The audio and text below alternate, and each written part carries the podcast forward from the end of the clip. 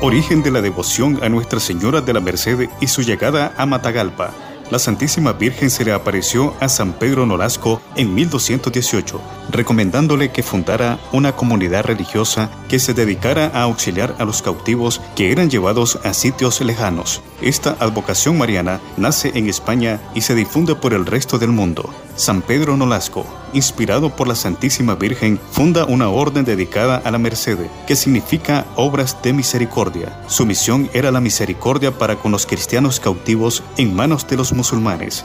Muchos de los miembros de la orden canjeaban sus vidas por la de presos y esclavos. Fue apoyado por el rey Jaime el Conquistador y aconsejado por San Raimundo de Peñafort.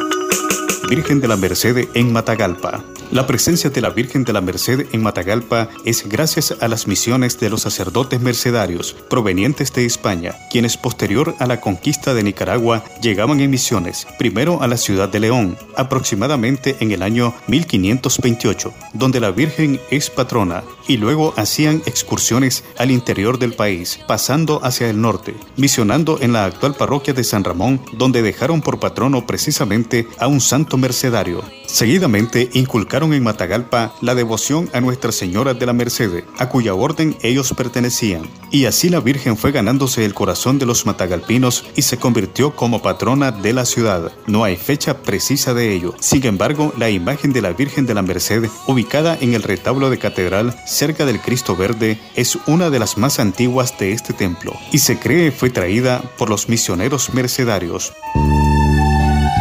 patrona de la diócesis de Matagalpa. Desde el año 1998, en la festividad del 24 de septiembre, Nuestra Señora se constituye patrona de toda la diócesis de Matagalpa, es decir, de todo el territorio eclesial, que es conformado por todos los municipios del departamento. En esta ocasión, el decreto oficial lo leyó el séptimo obispo de Matagalpa y actual cardenal Leopoldo José Brenes Solórzano.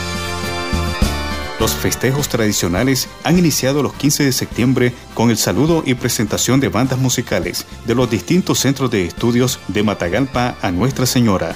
Luego, desde ese día, se reza la novena y la imagen peregrina, visita barrios y parroquias de Matagalpa. Desde el año 2018, a causa de la situación social que vive el país y luego por la pandemia del COVID-19 en el 2020, más la difícil situación que vive la iglesia diocesana en el 2022, la imagen no ha visitado los barrios ni se ha desarrollado el saludo de bandas y la procesión solemne del 24 de septiembre. Hoy la iglesia se viste they they got